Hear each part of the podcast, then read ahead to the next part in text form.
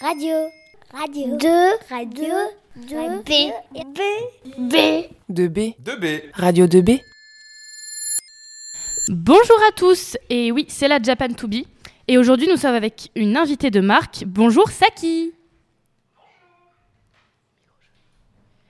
Euh, alors, tu es une cosplayeuse à 10,7 000 abonnés sur Instagram et presque 200 000 sur TikTok.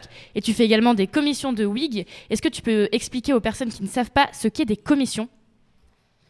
Alors, donc, les commissions de wig, euh, c'est le fait tout simplement de demander à un cosplayer euh, de coiffer des perruques à sa place, parce que moi, c'est uniquement les perruques que je fais, mais ça peut également être étendu aux accessoires et aux costumes.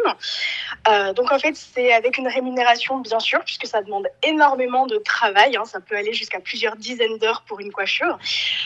Et donc, c'est des personnes tout simplement qui me contactent pour que je puisse réaliser le travail de coiffure sur leur perruque à leur place, histoire que quand ils la reçoivent, ben, ils n'aient plus qu'à la mettre sur leur tête. Merci beaucoup. Je vais donc te poser quelques petites questions. Quand est-ce que tu as commencé le cosplay? Donc, ça fait à peu près combien de temps? Alors, ça fait à peu près 4 ans, puisque j'ai commencé euh, fin 2019, début 2020, euh, et j'ai commencé à peu près en même temps que euh, de me lancer sur TikTok. Ok. Et est-ce que c'était grâce à quelqu'un en particulier ou est-ce que je, je sais pas? Alors, pour le coup, c'était euh, grâce à une amie à l'époque. Donc, je connaissais déjà le cosplay et j'en fais, j'en faisais déjà un petit peu, euh, mais sans trop de sérieux euh, avant de me lancer sur, sur les réseaux. Et en fait, cette amie-là m'a dit que sur TikTok, il y avait pas mal de personnes qui recherchaient à avoir un contenu cosplay. Et donc, du coup, c'est à ce moment-là que j'ai pris beaucoup plus au sérieux le cosplay au moment où je me suis lancée du coup sur les réseaux sociaux. D'accord. Tu fais notamment pas mal de tutos sur les réseaux, qui sont d'ailleurs hyper utiles, qui, moi par exemple, euh, personnellement, m'ont pas mal aidé pour les perruques et tout ça. Euh, quel serait ton conseil principal pour les gens qui commencent dans le cosplay, euh, peut-être qui nous écoutent aujourd'hui? Alors, pour les gens qui commencent dans le cosplay, euh, ça serait pas forcément un conseil euh, vis-à-vis d'un tuto, mais ça serait surtout de faire ce qui vous plaît avant tout, Euh, puisque le cosplay c'est encore, euh, contrairement à ce qu'on pourrait croire, quelque chose d'assez méconnu par certaines personnes et qui du coup peut porter à jugement. Mais vraiment, ça vous apportera énormément de positif, donc n'hésitez pas à vous lancer. Si jamais c'est quelque chose qui vous fait plaisir, c'est le principal.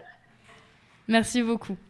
Et euh, aujourd'hui, avec le recul, quelle est la meilleure chose que le cosplay t'ait apporté euh, dans ta vie? Le meilleure chose que le, que le cosplay m'a apporté, je pense que c'est vraiment les relations sociales que j'ai gagnées grâce à ça et la confiance en moi.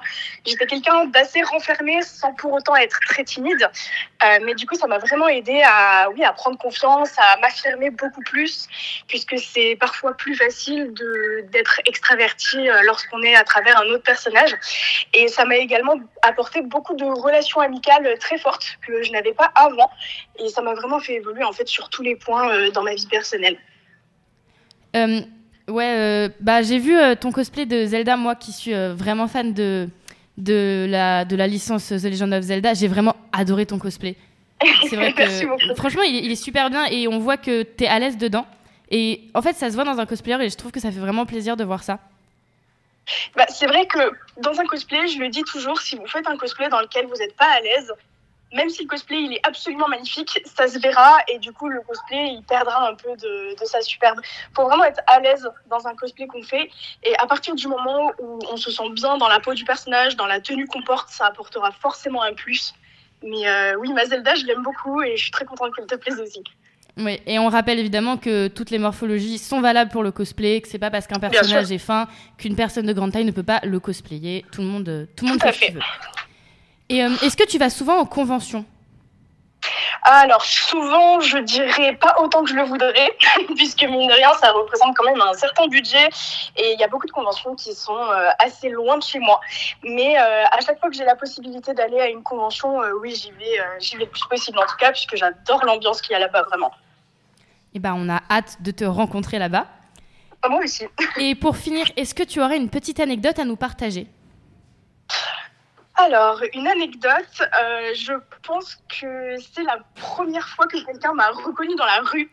Waouh C'était assez, euh, assez impressionnant puisque euh, j'étais même pas cosplayer en plus de ça. Euh, j'étais en train de raccompagner un ami euh, à son train puisqu'il devait repartir. Et euh, il y a vraiment une abonnée qui s'est retournée et qui m'a appelée et qui euh, vraiment était trop contente de me voir. Et euh, c'était assez bizarre parce que moi, en fait, à la base, je faisais vraiment des vidéos dans ma chambre toute seule. Euh, J'avais beaucoup d'abonnés, certes, mais euh, on se rend pas forcément compte en fait du chiffre qu'on a.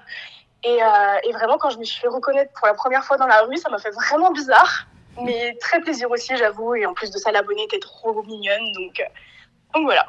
J'imagine.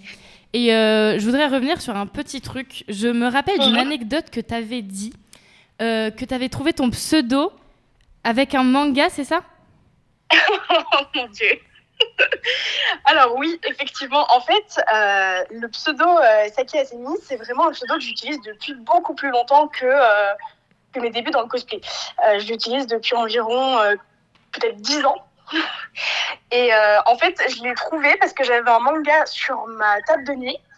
Et je me suis dit, il me faut un pseudo pour euh, Internet parce que j'ai pas envie d'utiliser euh, mon prénom.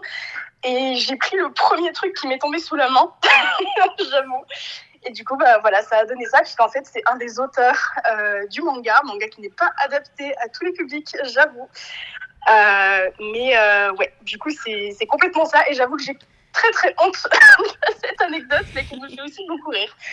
Moi, franchement, je trouve l'anecdote hyper marrante. Il, y a un, il y a un gars dans le monde qui, qui a le, le même nom que toi au final. Et Voilà. marrant, hein. Ou plutôt moi qui ai le même nom que Oui, au final, oui.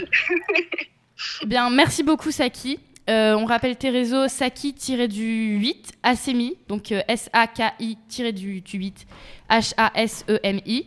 C'est ça? Je me suis pas trompée? Euh, c'est tout en un seul mot, il n'y a pas de tiret, pas de point. Ah, il n'y a pas de au Ah, excuse-moi. Bon, Ouais, bah, on en- va plus. hein. enlevez le tiré. Enlevez tout. Euh, merci beaucoup. De C'était super.